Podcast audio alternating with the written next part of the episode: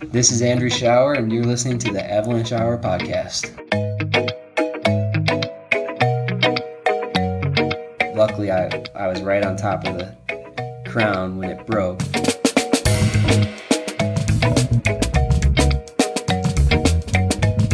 You know, any large data set, which we have now with this kind of approach with using neural networks can be really, really helpful.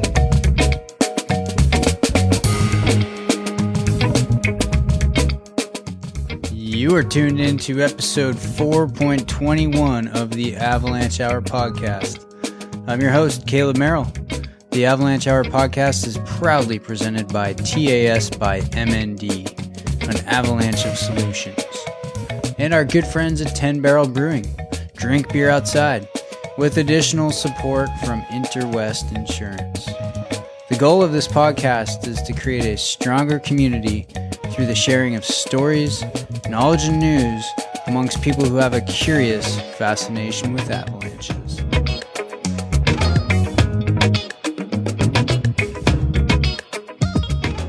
All right, here we are in the middle of July. Hope y'all are staying as cool as you can out there in the heat.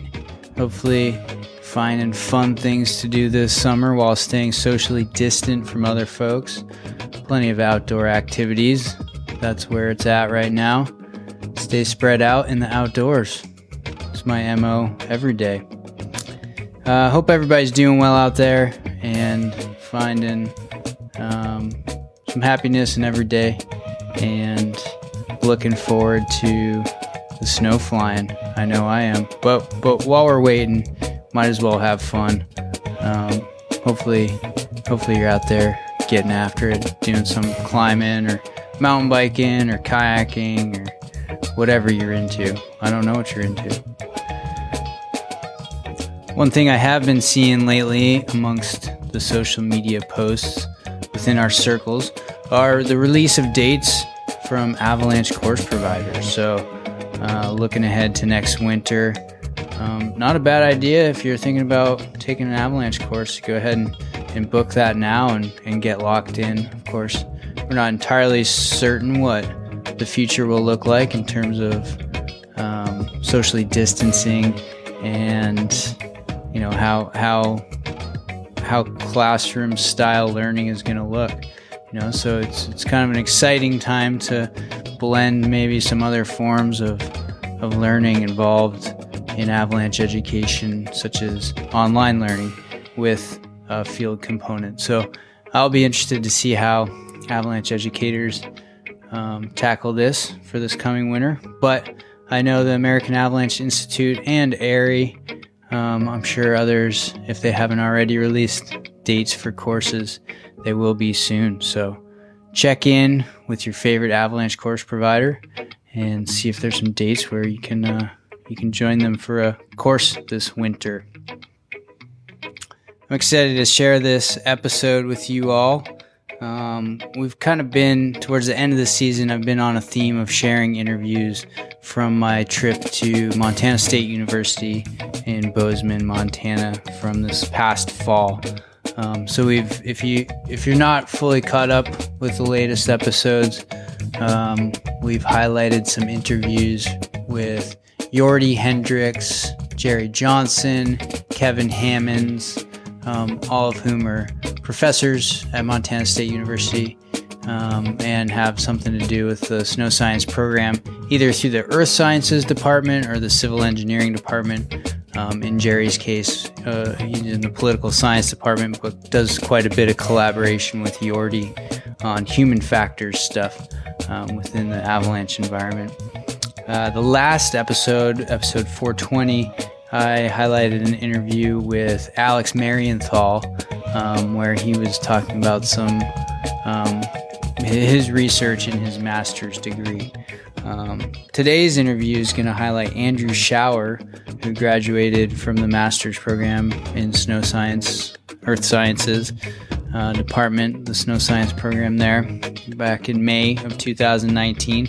And Andrew um, has some exciting work that he was diving into in terms of the synoptic climatology related to deep slab avalanche cycles. Um, course, he's going to talk all about it, but essentially, just to give you a little preview, he had three different sites one at Bridger Bowl, one at Jackson Hole, and one at Mammoth Mountain. And he was looking at the regional upper atmosphere circulation patterns, um, both in the early part of the winter season as well as the the days leading up to a large deep slab cycle. Andrew was able to sift through a tremendous amount of data um, with the help of self organizing maps, also known as neural networks. Um, so, this is some pretty techie stuff. Sounds like pretty cutting edge stuff in terms of especially being able to sift through all this data um, and could certainly help researchers in the future uh, do the same with a with a variety of data set. Uh, this episode is included in the data set drinking game, so make sure you have your favorite 10 barrel beer on hand. And every time we say data set, including what I just said and just now again, drink your beer. Uh, without further ado, I hope you enjoy this interview with Andrew Schauer. Here we go. Welcome to the show, Andrew. Thanks. Thanks for having me. Yeah, how you doing today? Doing good. Nice. Getting psyched that ski season is kind of showing up. Yeah, it certainly is. It's right around the corner. Andrew, why don't you uh, introduce yourself? Tell us where you're from, what got you interested in snow and avalanches, and kind of your educational and career paths. Sure. I, I grew up outside of Chicago. Uh, not a whole lot of avalanches going on there. But I was, you know, from an early age, my parents got me into skiing. We grew up uh, skiing on an old landfill called Wilmot Mountain that Vail recently bought. Um, it was something like 200 vertical feet. And as a six year old, that was heaven. But um, I kind of knew from an early age that that wasn't really going to cut it. So I had my mindset to come to school somewhere in the mountains, and uh, I found out about the snow science undergrad option at, at MSU, and uh, I knew that Bozeman was my place, especially when I looked into a little bit further and realized how close Bridger Bowl was to the university as a main selling point. Um, I've been out here around Bozeman since 2007. Um, went to school, and then I spent a few years just ski bumming, working seasonally in the summers and taking the winters off to ski lot. And then eventually kind of realized I wanted to get more into the uh, sort of kind of giving something back to the to the skiing community. And I got into to teaching avalanche classes through our friends group, the Friends of the Gallatin National Forest Avalanche Center.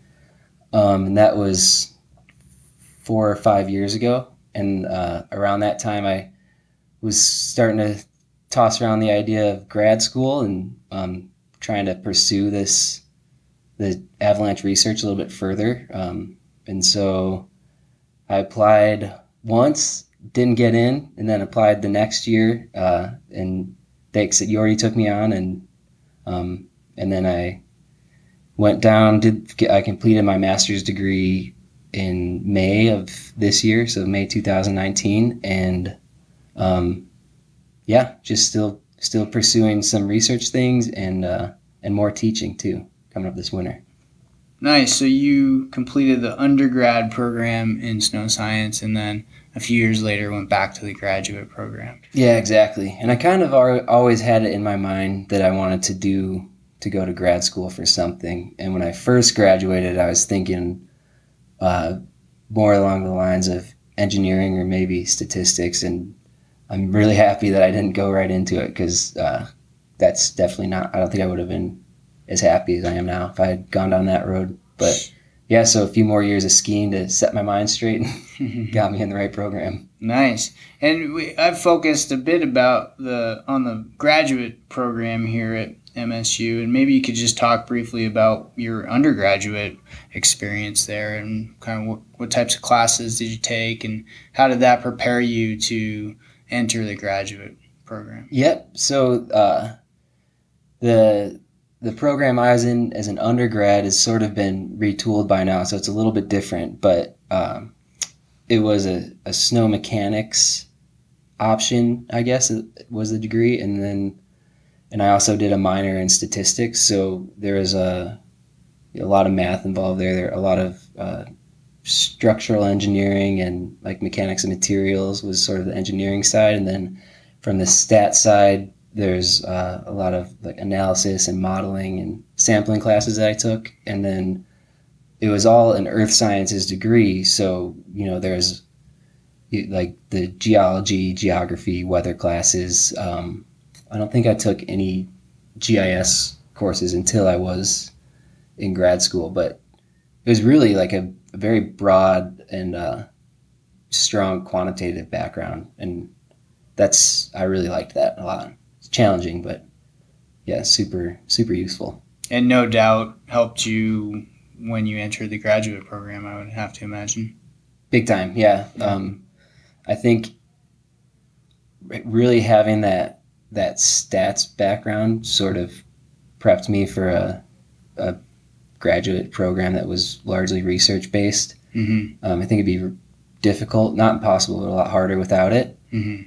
Um, and then, you know, understanding the engineering side of things, at least fundamentally, really helped me digest a lot of the res- like other current research that's going on, which isn't necessarily uh, aligned 100% with what I ended up doing, but the the underlying com- concepts there are definitely relevant. And yeah, be, having that that just basic understanding of some of these engineering concepts really helped. Sure.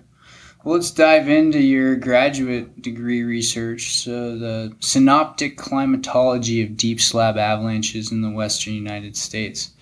Um, break this down. Provide a little background for why you decided to dive into this for your graduate research. Yeah. So, I guess I had known for a few years, even before I, I started applying to grad school, that I wanted to do something looking at deep slab avalanches just because it's s- such a hard problem and um, you know we, we really don't have a great way of forecasting them and um, you know the main kind of take home message is when you see that kind of structure you know with deep facets or depth hoar at the ground and a lot of snow on top of it you kind of just avoid it but um, that can be frustrating at times and you know, not always possible. And, and so I think that was kind of my main motivation was trying to, to tackle that problem a little bit and maybe make it somewhat easier to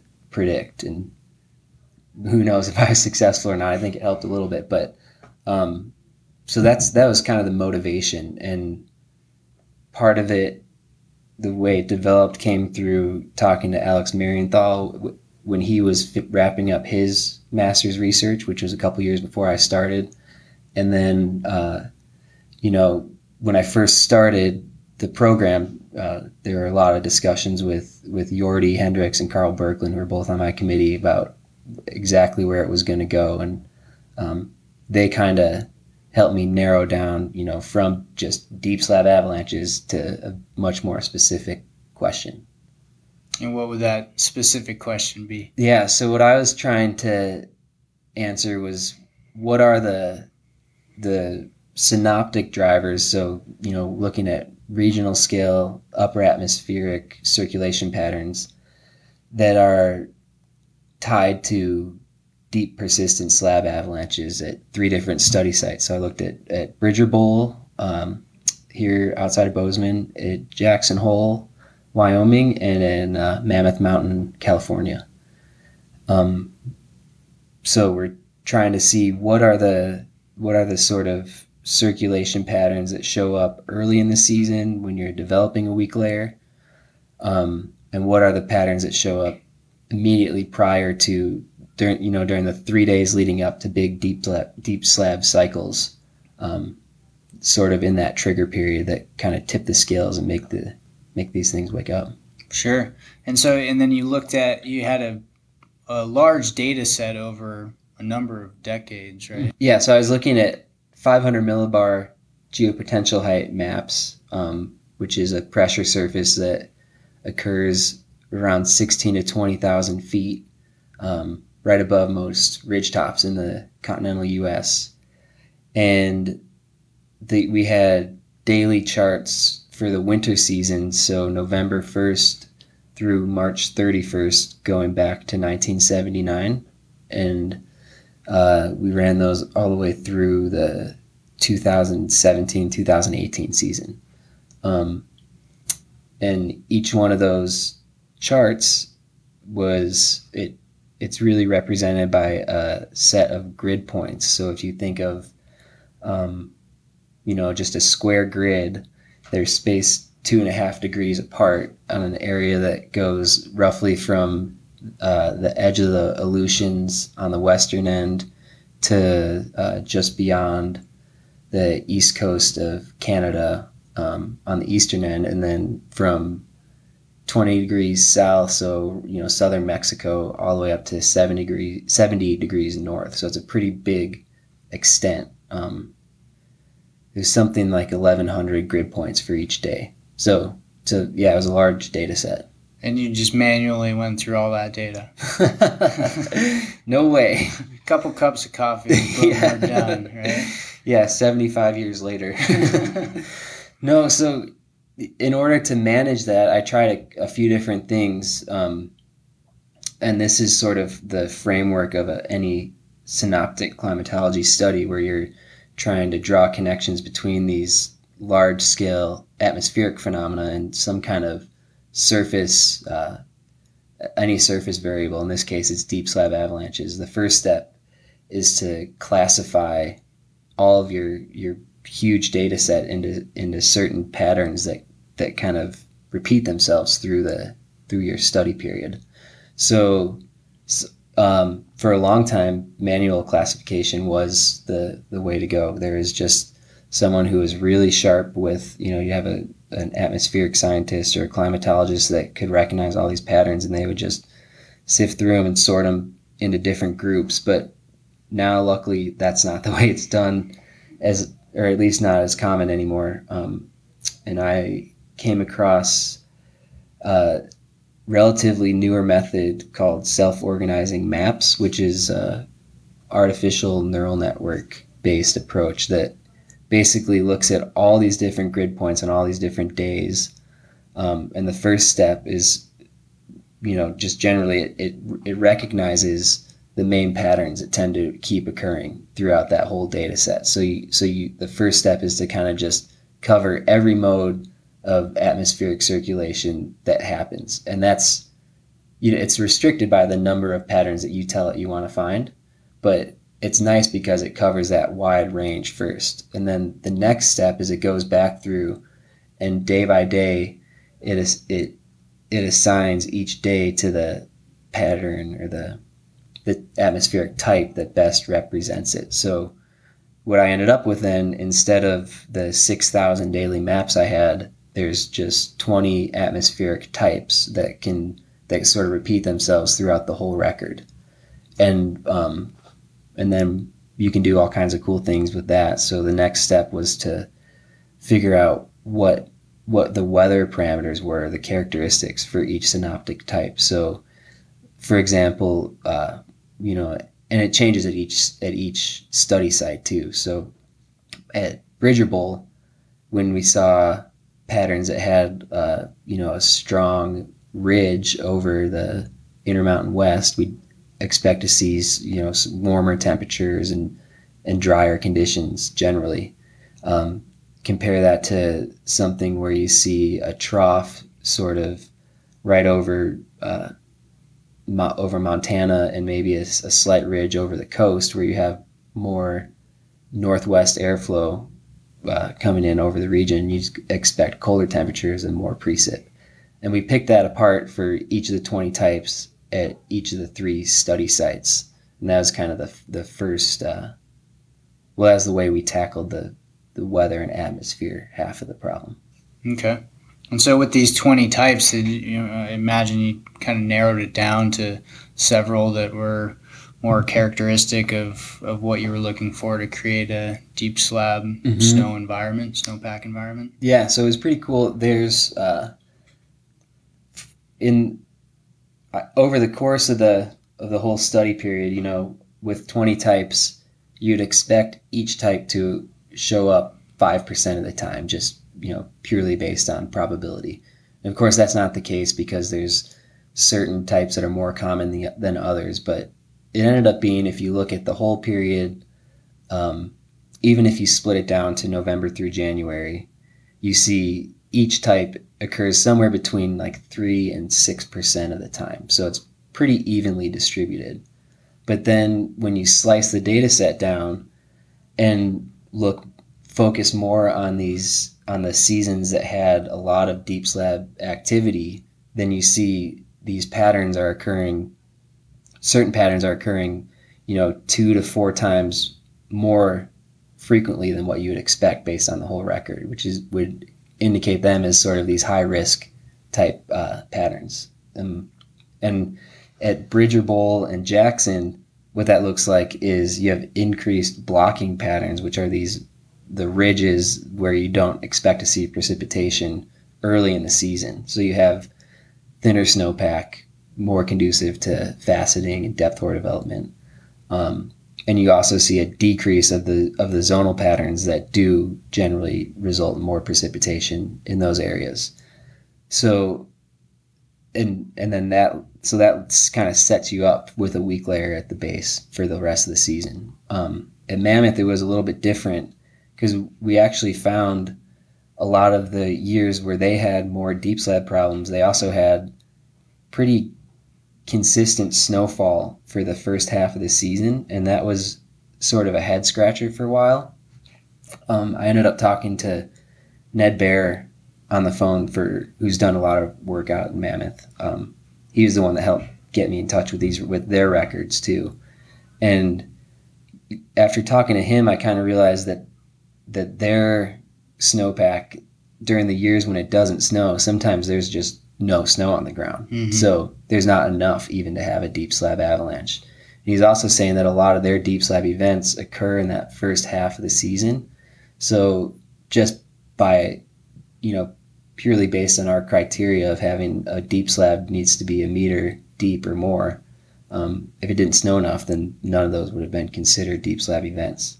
So, so they they kind of have this climate where you need a certain you know enough snow for it to happen, but then during big years where it snows a ton, either there's no weak layer developed or if even if there is it just gets buried so deep that nothing ever happens with it. So they're kind of like this goldilocks type situation where they're we're still seeing really high counts for uh, patterns that generally end up in precipitation which is a lot different than what's going on at bridger and jackson mm-hmm. pretty interesting and different weather uh, upper atmosphere weather patterns influencing that mm-hmm.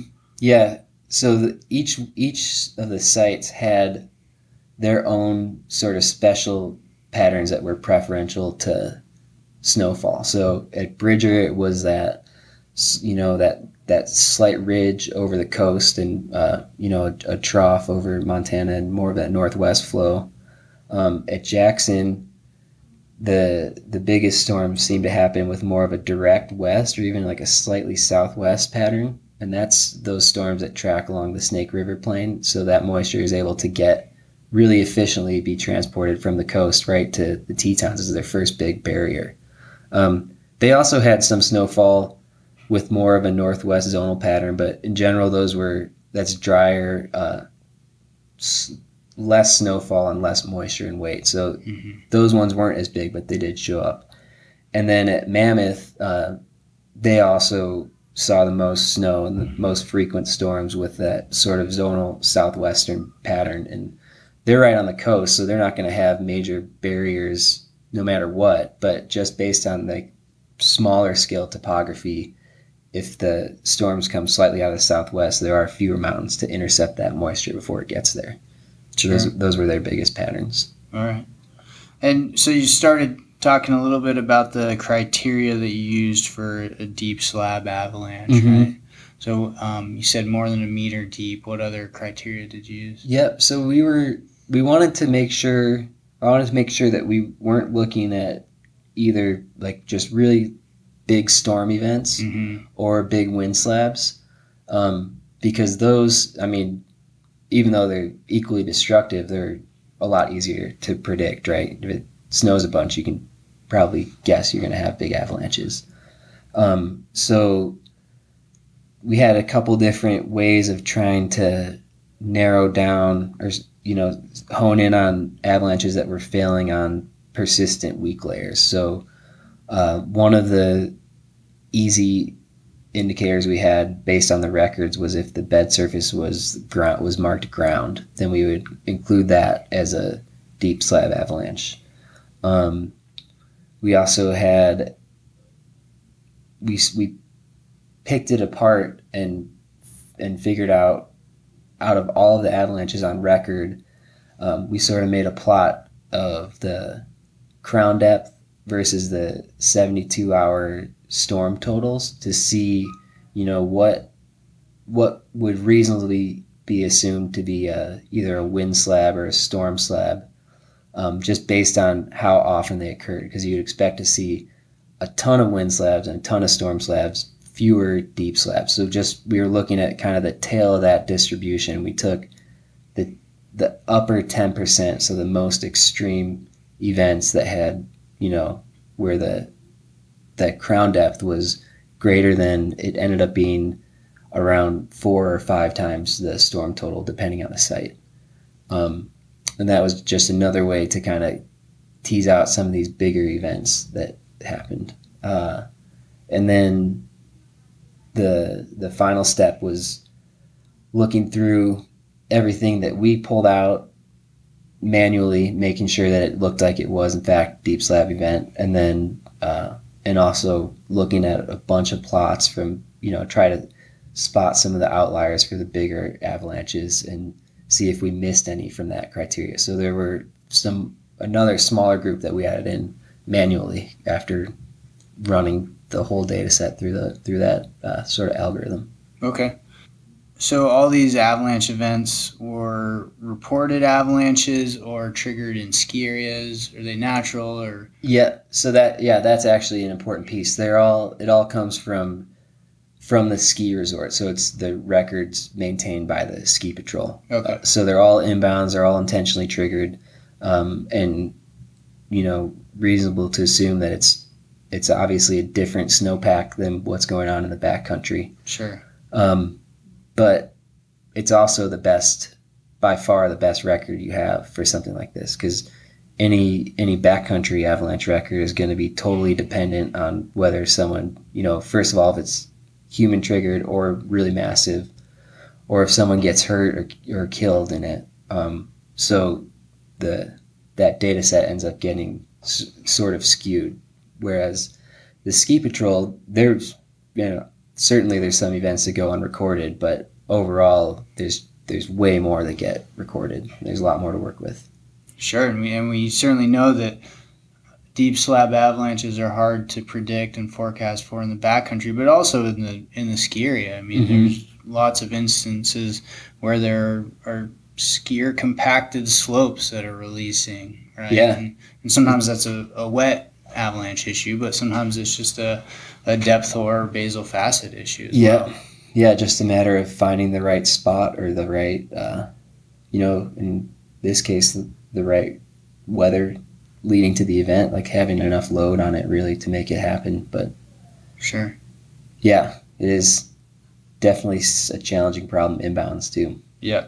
So it sounds like there's been some other research concerning deep slab that's gone on at MSU. How is your project or your research different than some of that other stuff? Mm-hmm. So the most recent one at MSU was I mentioned Alex Marienthal's earlier, and he was looking more at uh, sort of meteorological properties of deep slabs. So I'm not totally sure exactly what his criteria were, but he was looking more at like storm totals, uh, changes in temperature, you know, things that you would measure at a weather station. hmm um, which is awesome and you know, and very applicable to the site. It's easy to take that, and, you know, recognize red potential red flags. Um, and there's been other studies, similar studies. Uh, I know there's a few out of Canada within the last 20 years that took a really similar approach.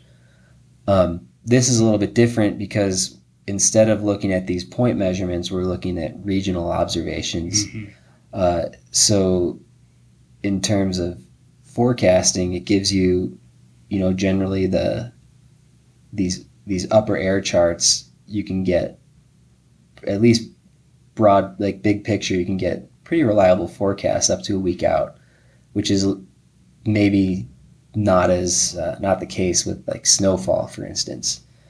Um, and it and it allows you to sort of compare different study sites based on the same atmospheric condition because we're looking at an area that covers, you know, twice the size of North America. So um, it's a similar way of addressing the same question but using a different approach. Nice. Um, so, what are kind of the key findings from this research? What did you distill it all down to? Yeah, so it seemed like the it for the Bridger and Jackson site, the big uh, the big take home was seeing these increase uh, in blocking patterns during the early winter season, um, and then also a decrease in their in the zonal flow that usually results in precip. And then, like I mentioned at Mammoth, it's they they need to get some snow in order for it to be a deep slab year, but it sort of has to be just the right amount for it to set up to set the table. Um, and then in that 72 hour window prior to deep slab events, um, at at all three sites, it's really uh, comes down to a matter of loading. So they're all seeing increased counts in the the zonal patterns that really efficiently transport moisture to each of the study sites. And it, you know, depending on the study site, it might look a little different. Um, where Bridger is coming more out of the northwest, uh, Jackson and Mammoth it's more westerly or southwesterly, but it it all comes back to increased loading in that um, in that 72 hour window. I, I, had a conversation with uh, with a, a, bunch of the patrollers up at Bridger Bowl when I showed them this stuff. They're like, you know, I got done showing everything, and I think it was uh, I, it was either Doug Richmond or Pete Molesky. Someone was like, like great, we already knew all that, and and you know, on one hand, that's that's very true, and I think first of all, I would be alarmed if I found something that was like really butting against the grain of what like years and decades of experience was telling us. So it's useful for two different reasons. So first of all, when for the people that already see these patterns, I think there's some value in uh, seeing it quantified and you know studied fairly exhaustively. I think it's uh, it's it sort of um, just supports these like intuitive notions that a lot of us already have. Um, so I, I think you know I at least found that helpful in the Bridger Bowl area where I was just and not from working here, just from skiing here. I kind of was tuned into some of these patterns, but you know, it's it was uh, really helpful to to like see it quantified and really ironed out that mm-hmm. they they do exist and that it shows up in the data. Um, and then I think another really good application of this is for someone, you know, I think it's not that uncommon in our field for people to move around and work at different areas. Maybe if you're you know moving to work at a new ski patrol in a different mountain range or uh, forecasting in a new zone um, this analysis is actually pretty easy to run now that it's already been done and put together um, so you know doing something similar for a new place to just understand these patterns or at least at, a basic level after you know maybe a week of doing some work on it uh, can give you a big leg up. And I, am not saying it'll it can't it can't replace decades of experience, but it can definitely help speed that train along a little bit for for a practitioner who's new to an area. Sure, that certainly makes sense. Um, could it be used for other snow and avalanche problems, and you know, other other than locations, but separate avalanche problems other than deep slab? Yeah, I think I mean you could use it for any. You could apply the exact same framework and change your criteria to filter out, uh, you know, storm slabs, wind slabs, whatever you want. Um, I think also the, you know, just in general in the snow world, there hasn't been a whole lot done with uh, self-organizing maps or neural networks in general. So, and I think there's a ton of potential for that. So there's uh, some researchers in Canada have been have used it uh, to classify different avalanche uh, avalanche problems, different types of avalanches. Um, and I think there's you know a ton of potential. Some of the earliest applications of self-organizing maps were in uh, marketing and demographics, and I think you can really draw some parallels between like market research and looking at different just different qualities of different people. Like they're they're concerned with you know age gender income things like that. But i think we can take that to looking at accidents and fatalities and, and look at you know education level uh, definitely age experience different indicators and sort of see what the what the highest risk groups are. And i think that could sort of help shape maybe uh, changes in education or just different ways that we can sort of try to reduce avalanche accidents in general and i'm sure there's other ways out there too but any any uh, you know any large data set which we have now with avalanche records uh, i think these kind this kind of approach with using neural networks can be really really helpful. And and this was kind of the you did some of the first research concerning snow and avalanche um, data using these self-organizing maps. Yeah, definitely not the first one, but yeah. there's yeah, it's a very small handful of studies that are out there so far, and and hopefully, I think, uh, I mean, part of it is that they just haven't been around that long. Sure. These tools, and um, but I think we'll probably hopefully see more and more of this coming up. Right. Certainly seems like a pretty amazing way to organize a lot of information, and a lot of data. Mm-hmm. And I know in the climate world, there's a lot more of this going on, and they're really focused, uh, or there is a large focus on the methodology of doing this kind of classification, and that's as far as I can tell, that's where they're at right now is using these self-organizing maps. Right. I think I think there's a lot of room for us to use it here in the snow world. Yeah. So as I talked to other researchers here in the Bozeman and MSU area this week, it seems like most research ends up with some findings, but then other questions. So, like, what are the other couple questions that you have floating around in your head that are kind of really prodding you to investigate more. Yeah. Well, I think you know if I had like all the time and all the funding in the world, I think that one of the I would really like to look more at demogra- at accident demographics mm-hmm. with this stuff, and it's an area that is you know pretty. I haven't done any work in it, but I just think I you know I can see like a really quick transition there that would be that could be really useful. Um, and so that's one thing. Uh, I think doing a little bit more work looking at uh, avalanche problem types like they did in Canada, but doing that in the U.S. would be really cool too. Um, and I'd I'd like to look at at more uh, try to incorporate more weather data to maybe to push so, sort of build on the research that I have and, and push it towards more of a instead of just teasing out general trends to push it towards more towards something that could be used as a forecasting tool. Mm. Um, but that's that might be a bit of a pipe dream, but I just think that the possibility could be there, but need would need a lot of work. Sure.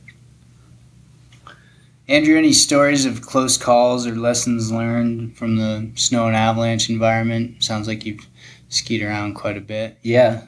Um, yeah, I guess the I had one close call when I was skiing down in Colorado outside of Crested Butte. Uh, it must have been 10 or 12 years ago. Uh, so I was pretty new to the world of backcountry skiing, having just moved from Illinois. Uh, but I, yeah, it was just a, I was out skiing, uh, dug a pit, and everything looked great.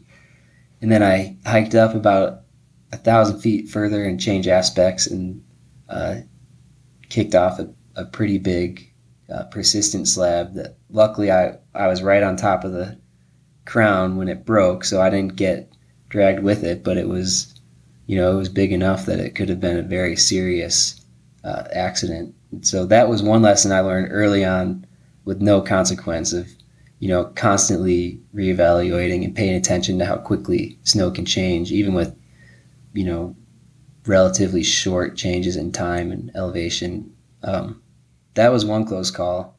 And then also, and that was a while back. And then just this year, uh, in it, it must have been right around the time I finished my master's program. I was out skiing. We had a great day. Uh, we kind of noticed it. I, for some reason, we changed our travel plan. I think it might have been uh, it was either wind or sun or something like that. I think it was more based on ski quality than danger. But so we opted for a different route. Still felt like we were playing it pretty safe. Uh, skied, had a great time, and then like two days later, I saw an email come in to the Avalanche Center. It had a picture of a huge, uh, a deep slab that had pulled out, basically had ripped out our skin track from that day.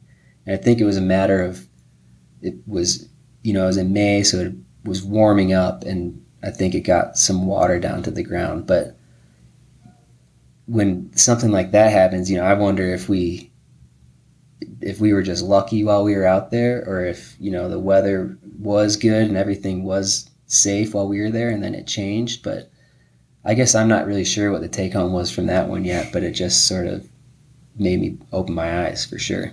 Yeah, it's quite a way to cap off some research of deep slab avalanches. Yeah, no right? kidding. Yeah. wow.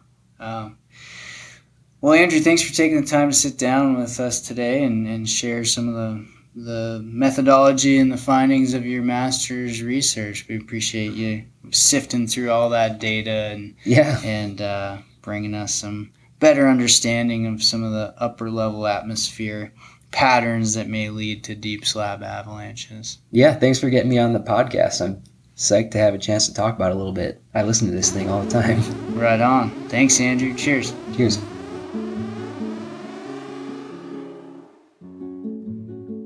All right. Hope you enjoyed that chat with Andrew. I know I did. Um, Andrew, last year, after this, after we recorded this episode, Andrew started working as a forecaster for the West Central Montana Avalanche Center. Some folks that I certainly need to touch base with and, and maybe get on the podcast here soon. Um, so it sounded like he had a great winter out there forecasting. If you'd like to read more about Andrew's research, um, you can read an article in the Avalanche Review, uh, volume 38.2, second, second issue from the 2019-2020 winter.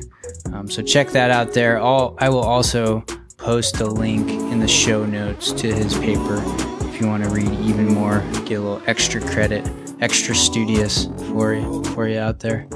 Um, as always, big thanks to all of you, the listeners of this show. We've got one more episode for the 2020 season coming out on August 1st. And I'm already starting to look forward to next season and I'm gonna be sending out some some emails to potential guests and hopefully they'll be willing to participate. But if you know of somebody that wants to be on the show or if you want to be on the show, if you have a story to tell about a close call or an accident that we can all learn from, please don't hesitate to reach out.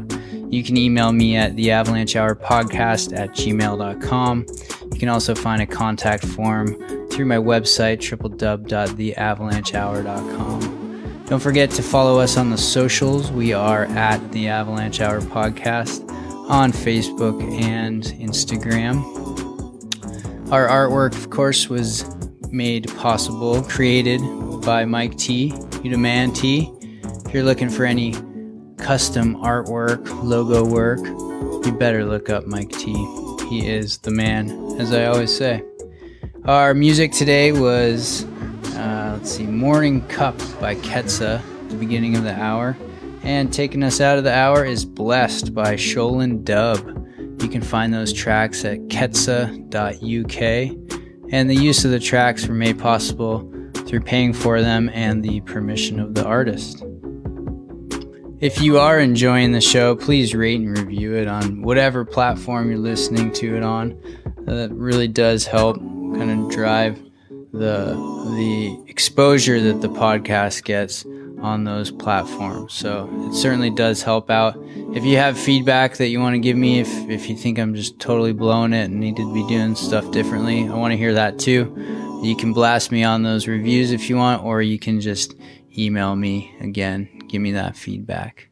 Try to do something nice for somebody else today. And until next time, stay tuned, stay safe, and keep having fun out there. Cheers.